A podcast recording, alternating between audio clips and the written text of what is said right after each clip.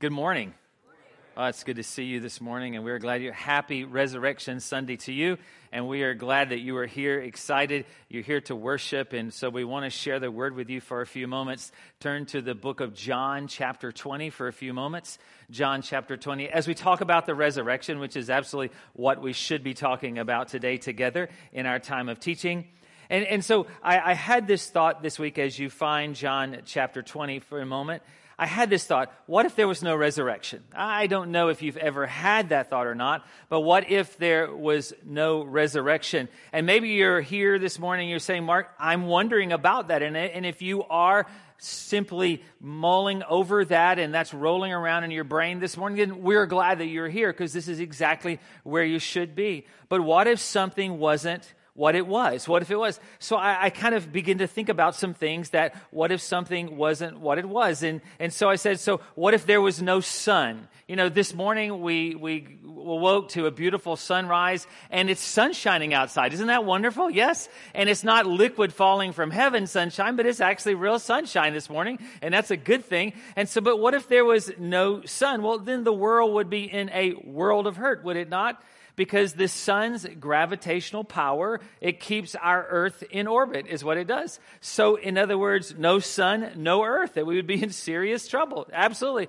If we didn't have water on our planet, then there would be no life because water is, our life is directly dependent upon water. No air, no us. So I thought about, well, let's get to some really important things. And so I thought about this. No pigs, no bacon. That's important, isn't that right? Yes. Yes, for all of you bacon connoisseurs out there, absolutely. It is, when you say the word bacon, you can smell it in your nostrils and it's not even around you. It's an amazing thing, isn't it? Yes. So since this morning, I thought about breakfast, no pigs, no bacon. I thought about this, no grit, no grits, right? Isn't that right? Because grits come from the grit and whatever that is, I don't know, but I really know where it's from. So no grit, no grits. And then I thought, well, no no chicken, no egg, but it also brings up the point which comes first, the chicken or the egg? That's something for you to figure out. One of those kind of quandaries of life, yes.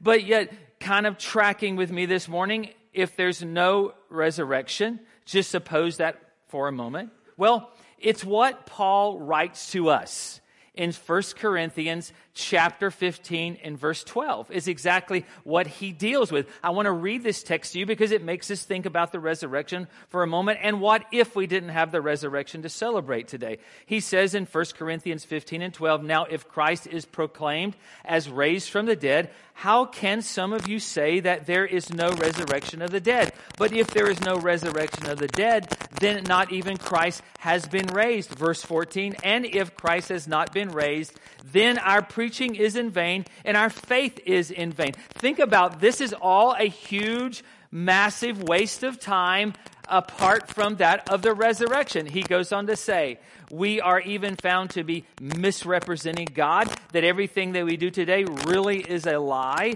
if there's no resurrection, because we testified about God that He has raised Christ, whom He did not raise, if it is true that the dead are not raised. Verse 16, for if the dead are not raised, not even Christ has been raised, and if Christ has not been raised, your faith is futile, and you are still in your sins. In other words, that we are faithless, and that leaves us absolutely hopeless apart from the resurrection. He goes on to say more. Then those also who have fallen asleep in Christ, those Christians who are dead awaiting the second resurrection, have perished. All we have is this life. If in Christ we have hope in this life only, we are of all people most to be pitied.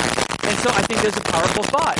If we don't have uh, the resurrection, then we're in trouble, is exactly what he's saying, paraphrasing. So if there's no resurrection, all we have is this life to depend upon, then what he's saying to us is this eat, drink, and be merry, because this is it, and we'll die tomorrow. That's all that we have. There's nothing beyond that. So when you leave, if you're worried about one donut, don't worry about it. Go get a couple more before you leave, okay? If there's no resurrection, because you really don't have to worry about all of that. That all of our preaching is worthless, he says that all of our faith is absolutely meaningless, that everything is an embarrassment that we're doing this morning, that I'm a fool for dedicating my life and Reba is fool for dedicating our life to all of this, that this is just a really, really bad joke, is what he's saying.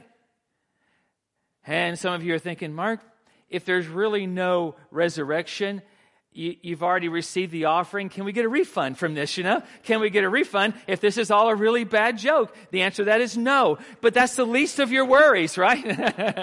that's the least of your worries. Yes. Because I thought if the resurrection is true, then it's all true. If Christ has been raised from the dead, then we have every reason in the universe to have hope. And we have every reason in the universe to know that God can come into our lives and make change into our lives, and we are forgiven this morning. But if the resurrection is not true, then none of this is true. None of it. The music, oh, it was good within itself. Absolutely. It, it, was very professional and, and I think it's very enjoyable. But apart from the resurrection, oh, it was just music this morning that apart from the resurrection, that Matthew actually got up here in front of you and he lied to you. He actually told a lie to you when he read those scriptures to you this morning apart from the resurrection. And so the thing is, if we don't have the resurrection, then it's kind of peace out because it's all over. It's all over. The Apostle John, in writing John chapter 20, realizes how important it is for you and I to have some kind of working understanding of the resurrection because it is basically the bedrock of our faith. And so the way that he gives you and I John chapter 20 this morning is that he gives it to us in a way that there is structure and there is form to it so that we have a greater command of what the, resur- what the resurrection is and how it impacts our life. But not just, we just have this head knowledge of what happened on that day and those subsequent days after, but yet that we experience this resurrection with that of Christ and that of the disciples in reading through this. And then it changes our heart and it changes our lives.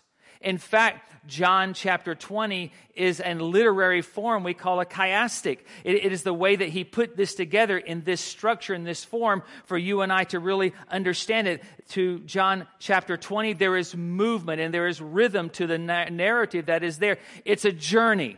He places it in the book and writes it in such a fashion that it is a journey for you and I to follow through. So at the end of that journey, we have a greater command and an understanding of what the resurrection really means to us. And I think that's powerful. It goes back to then of what simply Paul said in 1 Corinthians about if there was no resurrection, then we are hopeless. And what John simply says to us is this, you have to understand this because the resurrection means everything, is what he's saying.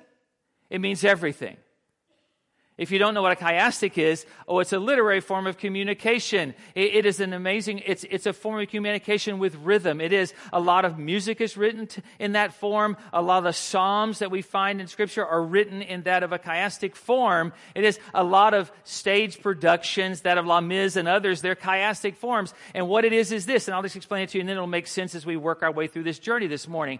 But it's a literary form where you simply, if you have points A, B, and C, then it starts with A, B, and C, and then it begins with C, B, and it comes back to A. So that there, it's bookended by these amazing points that change our life, and they're very, very important. And it's the way that John puts this together because he says, hey, you need to have a very good command and understanding of simply what the resurrection means to you.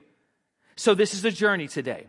That's what these signs up here are for, to help us navigate the journey of the resurrection this morning together. So we have five things to talk about that work our way through John chapter 20 in, in a few moments. And the first is this, each beginning with the journey. So here's the first thought this morning. The journey does not always come with the details. And this is the way it starts with the disciples.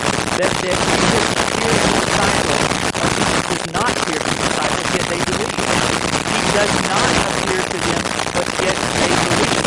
So the journey does not always come with the details. And that's where some of you struggle because I have to know all the details, right? I have to know that when you and I go on a physical journey in this life, Oh, what do we have? We have maps, we have Waze, we have all these other apps on our phones that get us to where we're going to go. If you have Waze, I love Waze. I love that because why? Because it even tells you where all the police are down the road. Not that any of you would ever speed. You know, I'm not saying that about any of you, but yet if you happen to mistakenly find yourself exceeding, exceeding the speed limit, then, yeah, it tells you where all the police are positioned down the road. And then I love it, but because it always tells you, it tells you where the potholes are, right? Yes. In South Carolina, it's talking continually then, right? Isn't that right? Yes, exactly right. Reba and I love it as we always travel and we have it on because it says, it says hole in the road coming up and we always look for it to see if it's really there or if it's kind of like it's a big joke, you know, and we find it, but yet it does, it gives us all the details. But what we realize in this journey of the resurrection is that we don't have all the details. We don't have every one of them.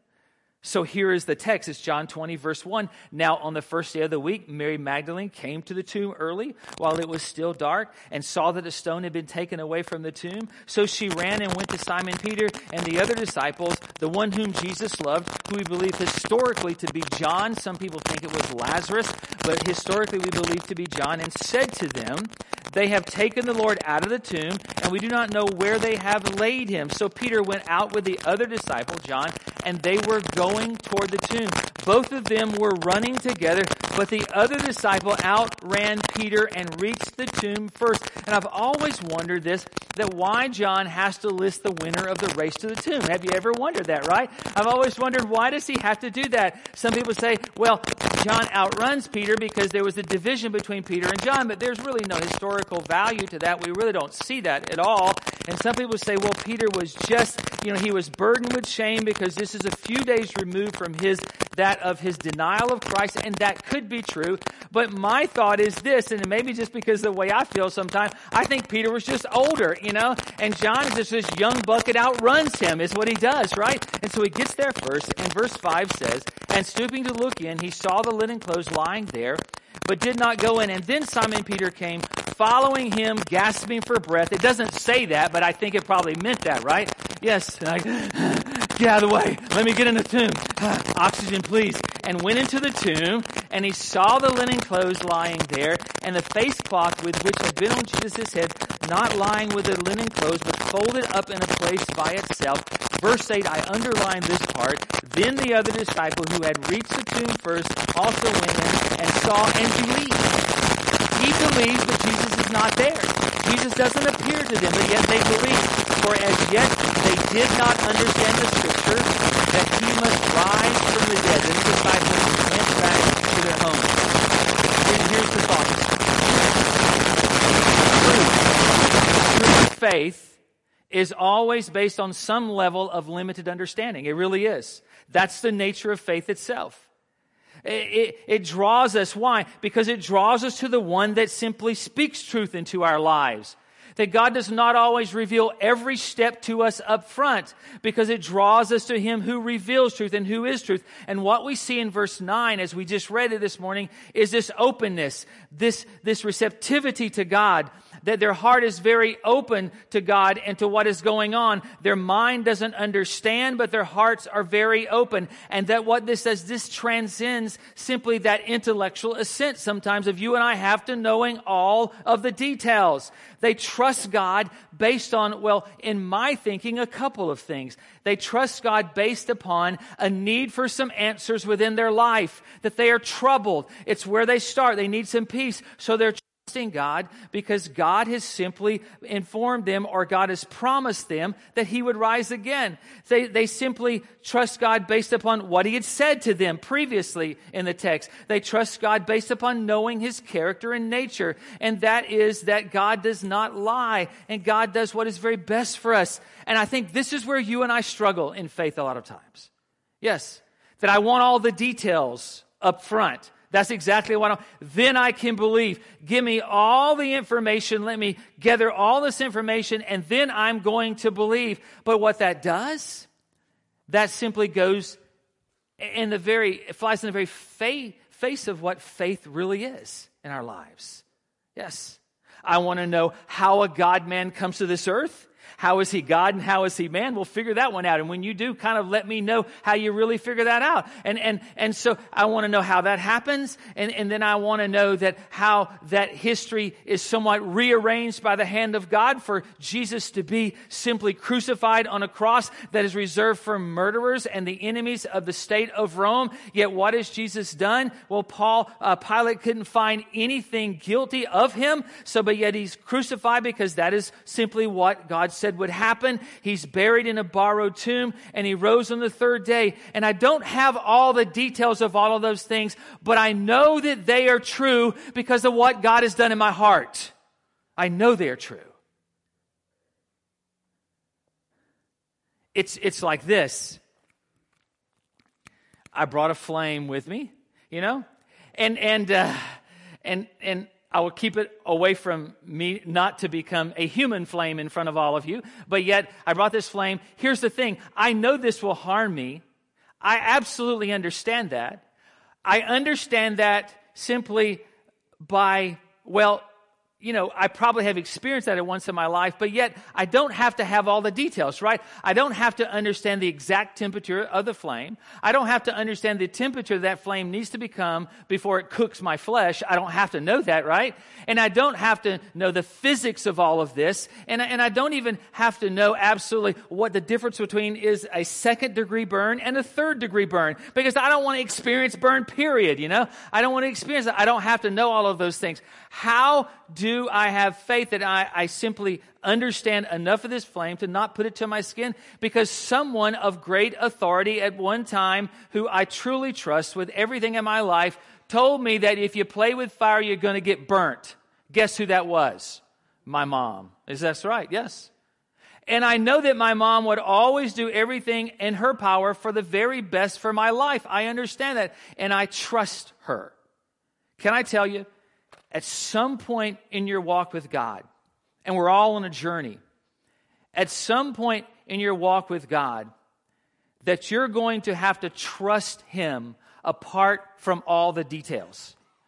It, that, that's true. That you're going to have to, at some point, trust Him with, without knowing everything that's going to happen in the future of your life, without having all of those things lined up within your life, but you're going to have to submit to Him. And that simply starts with, I think, understanding His character and nature and realizing that God is for us and God is not against us. You say, but, you know, Mark, if I just had better doctrine, then I could understand this thing of the resurrection. And what I realize is this, that doctrine apart from faith always leaves us dry and crusty. It really does. Yes, it does. But this journey will always, for all of our lives, it comes to a point where you and I have to trust Him without all the details. Here's what the scripture said about the disciples. For as yet they did not understand the scriptures, yet they have faith. What is that faith based upon at that point? It's not the faith, it's not faith based upon the appearance of Christ because they don't see him when they run to the tomb.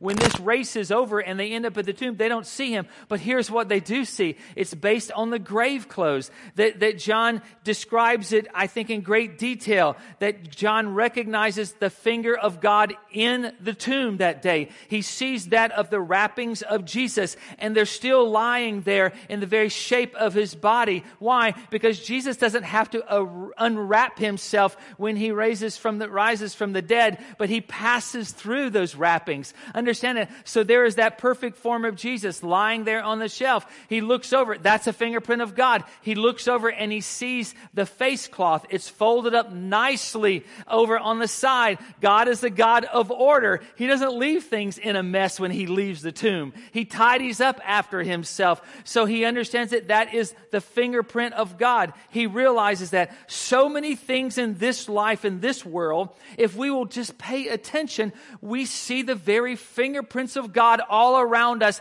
And it reminds us that God is powerful. He's the creator and the sustainer of all things. And we trust Him. Look at the creative order. Yes. Maybe some of you, it was spring, it's, spring break, and maybe you were at the beach this week. Yeah. And some of you are bitter because you didn't get to go to the beach. And so you're here, you got to pray through your bitterness about the beach this morning, right? And, and so maybe, but maybe you were at the beach this week or you went to the mountains. You saw the fingerprint of God. God reminds you that listen, that He can do all things. He is not limited by any powers in this life. When you go to lunch today, you're going to have food. It's a common grace of God. We say this all the time. And that food tastes good because God made it taste good. He could have made all food taste the same, but he makes it taste good and he makes it taste different for our enjoyment. It's his fingerprint. The air that you're breathing right now, oh, it's a fingerprint of God. It is. Those common graces remind us that God is always present. There comes a point when you simply have to trust Him with your life when you don't have all the details. That's part of the journey. Oh, for somebody that drives you nuts. I know it does. Yes, yes, all the detail oriented individuals, it drives you crazy. Here's a second thought about the journey the journey always leads to our hearts and beyond. So here's the second part of, of this chiastic, and it's this that Jesus appears to Mary Magdalene.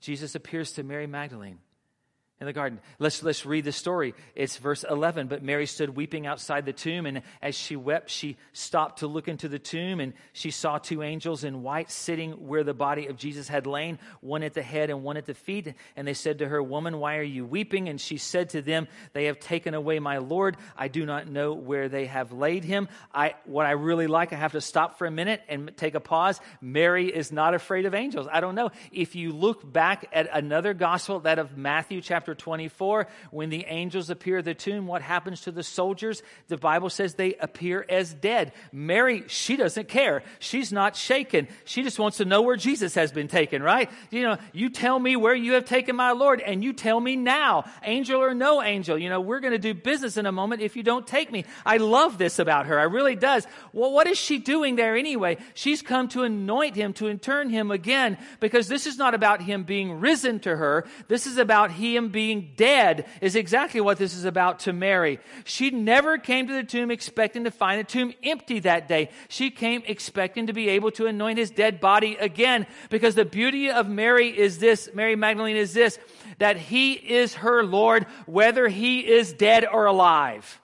I love that. I love that about who she is as an individual.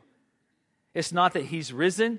No, but it's, he is missing. That's the issue with her. Verse 14, having said this, she turned around and saw Jesus standing, but she did not know that it was Jesus. Not unusual in a resurrected state. That happens at other times. And Jesus said to her, Woman, why are you weeping? Whom are you seeking? It is the compassion of the Father being revealed through his Son. We keep reading. Supposing him to be a gardener, she said to him, Sir, if you have carried him away, tell me where you have laid him, and I will take him away. Jesus said to her, Mary. What a powerful statement. That Jesus says to her, Mary. She turned and said to him Aramaic, in Aramaic, Rabboni, which means teacher. And Jesus said to her, do not cling to me. And I have to take another pause. Listen, I could preach for hours. We could talk about hours about the resurrection from John chapter 20. I promise you, I will not do that. But I have to take a pause because sometimes in some of the other gospels, it leads us to think that there is this actual, this curt moment between that of Jesus and Mary where Jesus says, Whoa, hang on, don't touch me. I've not yet ascended to my Father. But here he simply says to her, Don't cling to me. It's not that he's saying, Don't touch me, because I truly believe that she is touching him while she's saying these things to him. And I believe what he's saying in my mind would be, Mary, you don't have to continually touch me. It is me. I am here.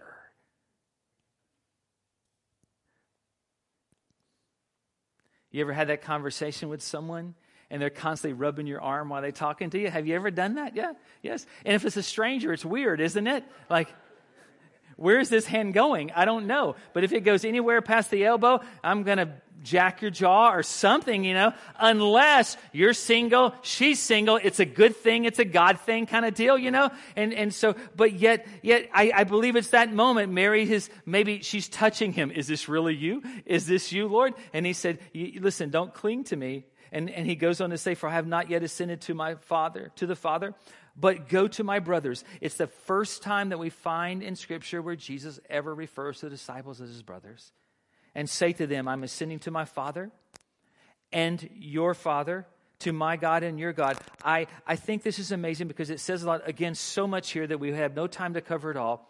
But it says so much about the relationship between the Father and the Son and that of the community between the Godhead and how that transitions to us in this community today and how we care for one another and love one another and we help each other in the journey of, of our spiritual life. And that is that he never says to her, Go and tell the disciples, I am risen. He says, Go and tell them that I am back. I am ascending to my Father.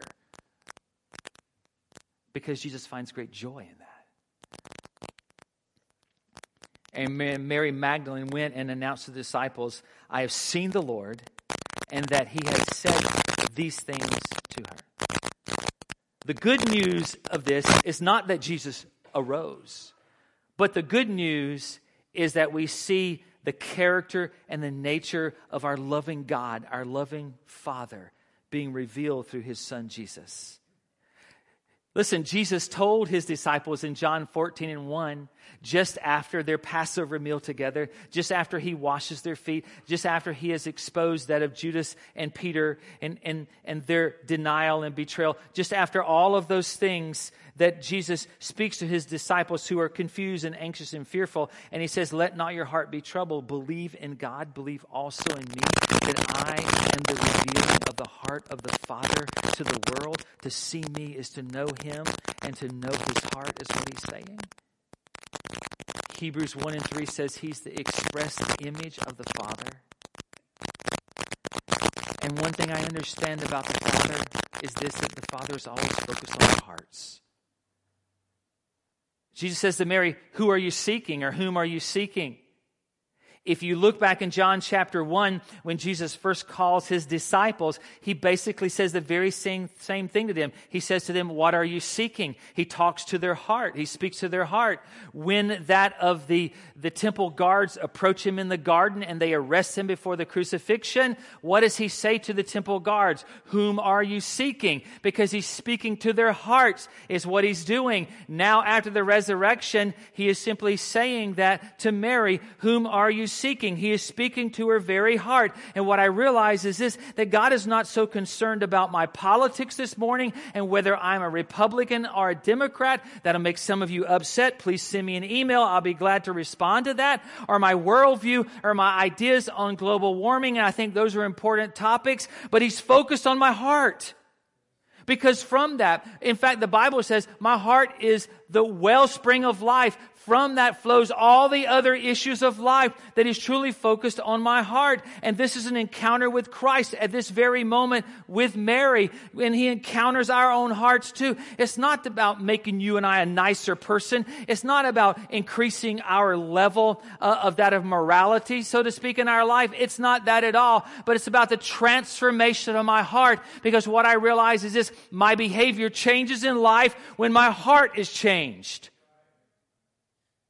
So he's speaking to her heart, is what he's doing. And I love this because for Mary, the sight of grave clothes, she's seen the same thing the disciples saw. That did not bring change to her. No, she saw angels. Psst, that's just an angel to Mary. She's looking for Jesus, you know, kind of deal. So that didn't change. When she sees Jesus and she thinks that he is her, uh, the gardener that has taken Jesus away, that does not really affect her. None of those things pierce the darkness of her life. None of those things pierce the hurt and the pain and the tragedy of her own heart until Jesus simply speaks her very name and that pierces her heart because he has always been about our hearts. Always about our hearts.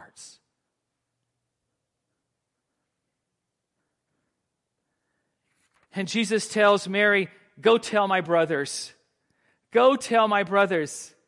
Oh, he commissions her.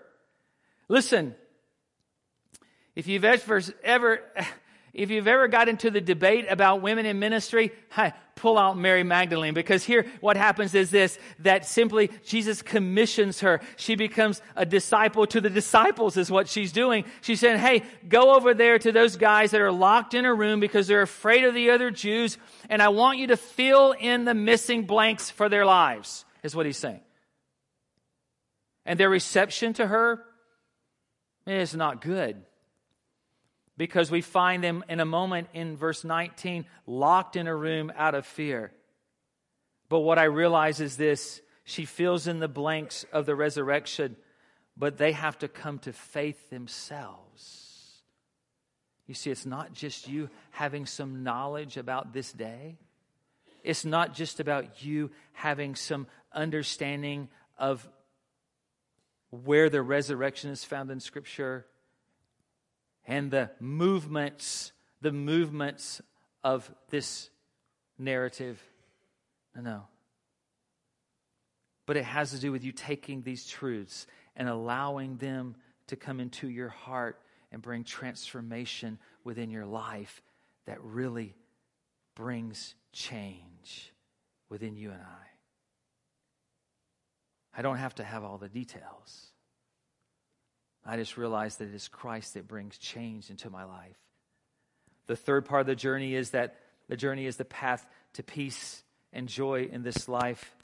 So the third part of this chiastic, chiastic third part of this is that Jesus appears to the disciples. Let me, let me read the text to you this morning. It's verse 19. And on the evening of that day, the first day of the week, the doors being locked where the disciples were for fear of the Jews, Jesus came and stood among them and said to them, Peace be with you. And when he had said this, he showed them his hands and his side. And then the disciples were glad when they saw the Lord because Jesus had already promised them this gladness when they would see him. Verse 21 And Jesus said to them again, Peace be with you. As the Father has sent me, even so I am sending you. And when he had said this, he breathed on them and said to them, Receive the Holy Spirit. And if you forgive the sins of any, they are forgiven them. And if you withhold forgiveness from any, it is withheld. And again, we could spend a long time in that text, especially the part where he breathes on them and he says, Receive the Holy Spirit. Many theologians say that would be the conception of the Holy Spirit. And Acts chapter 2 is the birth of the Holy Spirit. There's a lot of discussion. We will not deal with that today. But I think that what we have to understand this, this thing about peace and joy is the search of life. It really is. I just want a little peace in life. You know, I hear people say all the time, all the time, dude, I don't want a whole lot of money, but you know what? If a whole lot of money brings you some peace, then give me the money. You know, show me the money. I kind of deal, right? Yeah, yeah. And and so so I just want a little peace in life. I just want to go find some place in life where everybody's not wanting a piece of me, where everybody's not wanting a part of me. I just want to get away. And I think that's the disciples. They're locked in this room. They're afraid of that of the attack of the other Jews, and all of a sudden they're locked in this room in this moment of fear and Jesus morphs through the walls. He doesn't even use the door. He doesn't unlock. He doesn't knock. He doesn't ring the doorbell. He doesn't do anything, but he morphs through the walls of that, of that very room with lasting joy and peace for the disciples. And what I realize is this that that peace, that joy, that gladness is a direct result of the completed work upon the cross.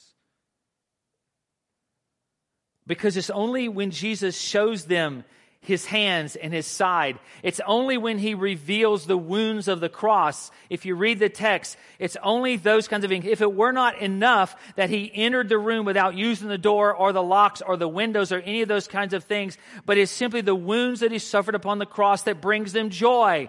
Understand that because Jesus paid that price for those things in our life. That gruesome work that took place upon the cross was simply the payment. It covered the debt that you and I can have joy that the world cannot take from us because it's not based upon this world. It's not based upon things around us, but it's based upon Christ.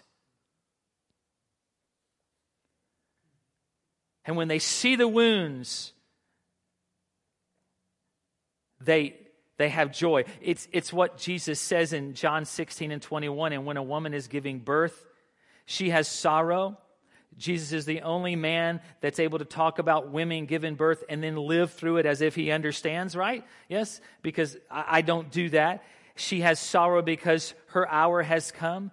But when she has delivered the baby, she no longer remembers the anguish for joy that a human being has been born into the world. Verse 22 So also you have sorrow now, but I will see you again, and your hearts will rejoice, and no one will take your joy from you, he says. Jesus is the presence of the Father coming to earth to bring peace, peace of God through the Son. Because at this moment, everything in the creative order has changed. From the moment of the the incarnation, things begin to change. To that of the crucifixion, things begin to change. To the burial, things begin to change. And then it culminates with the resurrection that everything has changed in all of time and beyond our time frame, that all has changed, that sin and death have been defeated. The promise to fix the brokenness of mankind that we heard in the book of Genesis has been done. It has been fulfilled. Joy and peace, which no one can take away from you, has arrived through Jesus. That's what it says. That He is here. And some of you are in search for that this morning, in great search for that of joy and peace in your life. The fourth part of the journey, the journey of faith, is a process, not a moment. Jesus appears to the disciples. This time, Thomas is with them. This is the journey. This time, Thomas is, is with him. Here is the text, verse 24. Now, Thomas, one of the twelve, called the twin. We, Thomas gets a bad rap, okay? Now, now, uh, my man Thomas, he gets a bad rap from a lot of people, and a lot of preachers trash Thomas. Can I tell you what? I think Thomas is a really great guy. I really is. You know why? Because Thomas is a lot like me, and he's a lot like you. He asks a lot of questions, and it's okay. Understand that. Read the text for what it is. Don't read into the text all the things that you have heard over the years about him. So let's see what it says. Now, Thomas, one of the twelve, called the twin, was not with them when James came. So the other disciples told him, We have seen the Lord. But he said to them, Unless I see, unless I see in his hands the mark of the nails, and place my fingers into the mark of the nails, and place my hand into his side, I will never believe. Now, I think that he, he's kind to, he's being dramatic a little bit, okay? Is what he's being. It's not like he wants to put his whole fist into the side of Jesus. I think he's, there's, there's some drama going on here. Understand that. Now, don't look at me like you've never had drama in your life, okay? If you're sucking air and you've been around other people, you got drama going on at some point. Okay, understand that. So I think that he's playing this little drama thing going on here, you know, and and but yet what I love it, it's a process for us. Faith is a process. Eight days later, his disciples were inside again. Thomas was with them. Although the doors were locked, Jesus came, stood among them, and said, Peace be with you. And then he said to Thomas, and, and I love this because Jesus lovingly guides us through this process. Put your fingers here and see my hands. This is why I think that, that, he was doing a little drama before. And put out your hand and place it in my side. Do not disbelieve, but believe. It never says that Thomas sticks his hand in the side of Jesus or puts his finger in his hand. But Thomas answered him, My Lord and my God. That's what he says. And Jesus said to him, Have you believed because you have seen me? Blessed are those who have not seen and yet they believed. Jesus never curses him when he blesses others. He doesn't judge him. He doesn't do that. This is the Sunday away from the crucifixion. He, this is progression of our faith right before our very eyes, is what this is. That God reveals himself in this loving and compassionate way, but a determined way for our hearts through his Son Christ. And the other disciples, they're at different places in their journey than where Thomas is.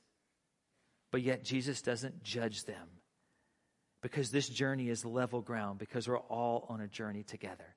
Every one of us in this room together. They've already believed, they've already seen, but Thomas is in the process of believing and definitely seeing. When I begin to look at this, what I realize in reading these texts is this that the word that is used for believing here actually is the same word that's used for becoming. It's actually the very same word that's used for becoming.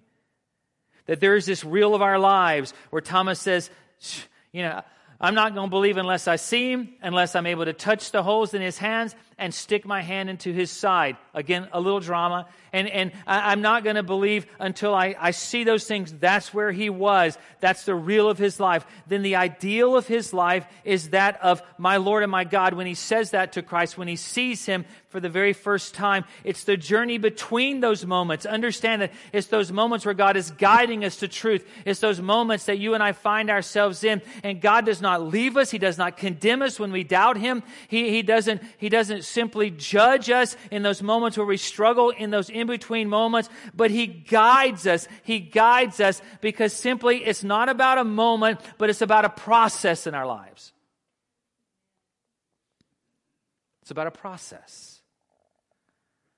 It's not some ethereal ascent that we have about Jesus. It's not that we think he's some concept, but he is a reality. And I love it because John interprets these historical events in the light of spiritual reality. Yes. So, what does real faith look like as we tie all this together? Genuine faith in our life, it's not perfection.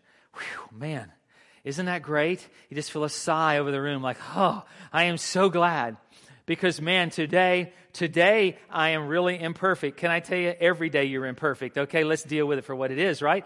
That every day we're all imperfect.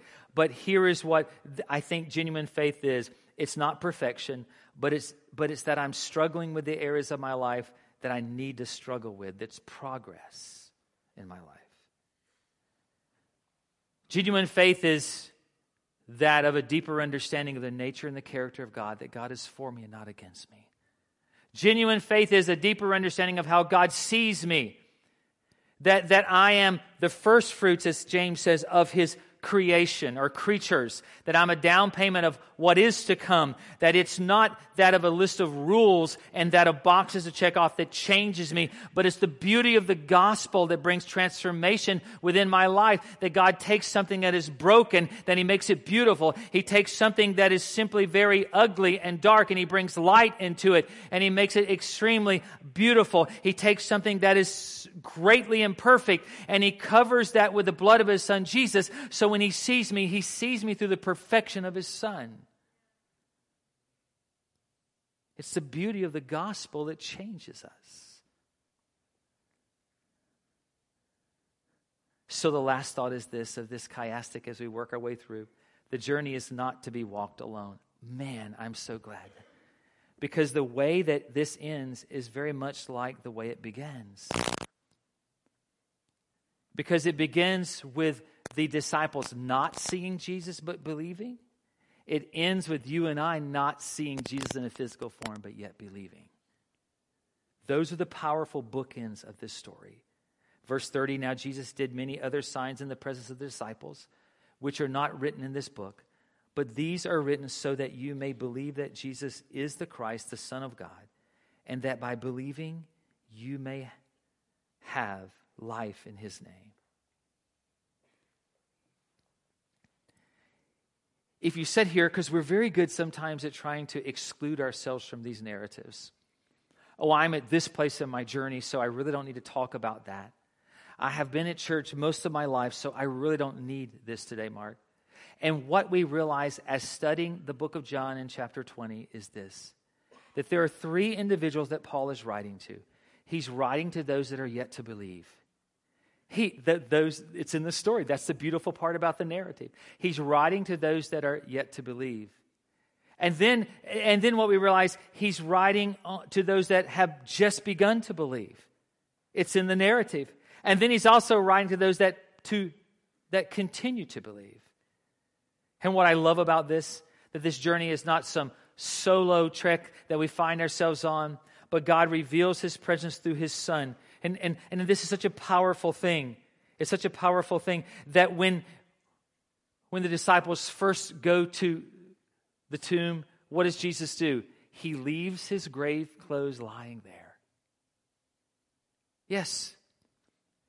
He could have easily taken them.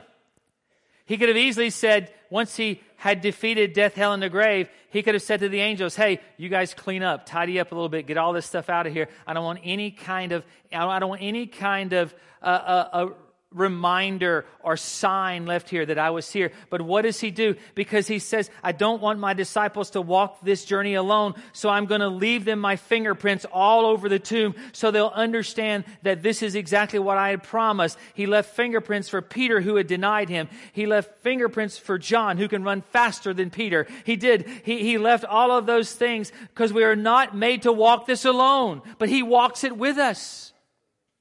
He walks it with us. He calls Mary by her name. She doesn't recognize him. She thinks he's the gardener. Oh, he is the gardener. He is the gardener of our lives who sticks his hands in the very dirt of our life all the time. But when he says to her, Mary, he pierces her very heart. Can I tell you, there is no sin in your life too dark. There is nothing that you have ever done that God's forgiveness cannot obliterate and pierce your heart today. Nothing. Nothing.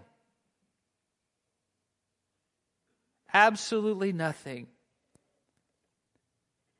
He comes to his disciples while they're hiding behind locked doors they're afraid because they don't understand, but he brings peace and joy that he says that no one can take from you. He reveals his wounds to Thomas. We call Thomas the doubting Thomas. I want to call him the inquisitive Thomas, is what I want to call him. Yes, because he wants to know. He simply wants to see Christ. It's not necessarily about the wounds. It's not necessarily about the scars, but it's about Jesus. He just wants to see Jesus, and Jesus shows up because believing is becoming.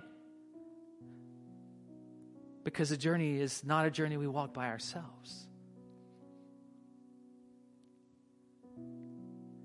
But what about us? What about that last one? That's the one that really gets me. That we have not seen, yet we believe. And he said here in 30 and 31 hey, I've written these things. I've given you these eyewitnesses so that you would believe. I want you to know. You see, the disciples get grave clothes. Hmm. I love this. We get eyewitnesses. How can you doubt this? How can you dispel this? How can you say that this is a myth or an idea? This is some plot to create a religion on. Because what I believe is this that all the disciples, most of them die a martyr's death. I doubt that any of them would die a martyr's death for some plot, some fake event that they all put together to try to stage a resurrection to build some kind of following on. I mean, these are guys that won't even tell the truth when Jesus is about to be crucified, and they lie that they never knew him. These are not the guys that would truly be crucified upside down if this was some crazy plot conceived by man. But this this journey is our journey. It is our journey. It is our hope. It is the surety of our faith. Because without this, without this chiastic, without this flow and rhythm, without this narrative, we are hopeless and we have nothing. But with this truth, we have life.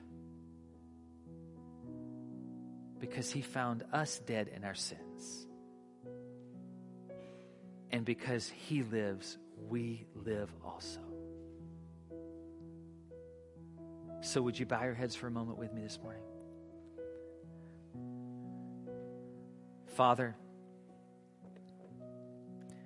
as we take a moment to truly contemplate the resurrection, as we take a moment to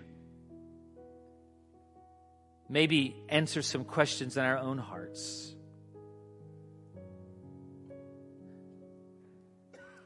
As we are confronted with truth today, Lord, because you are truth,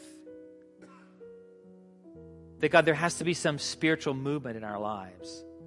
That, Father, we are either leaning into you today because of the resurrection or we're leaning away from you today. But there has to be some spiritual movement in all of our lives this morning.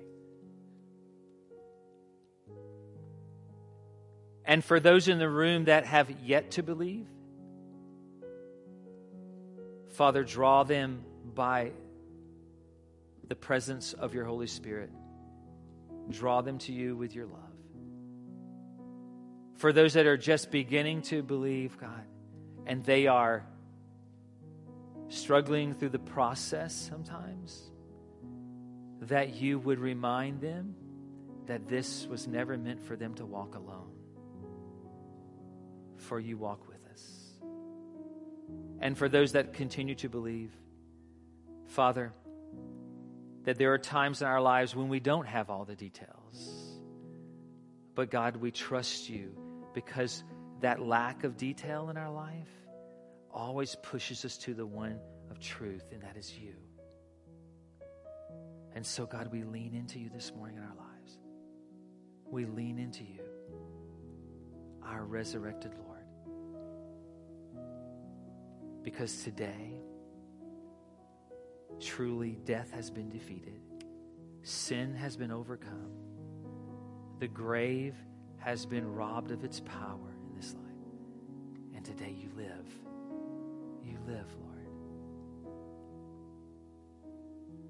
So, wherever we are on this journey, that you would speak to us, that you would speak to us, Lord.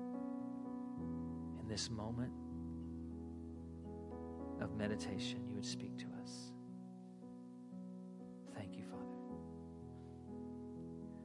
Father, for those here that have never accepted you as the Lord of their lives, may they accept your forgiveness that has already been extended. Recognize a need for you in their lives.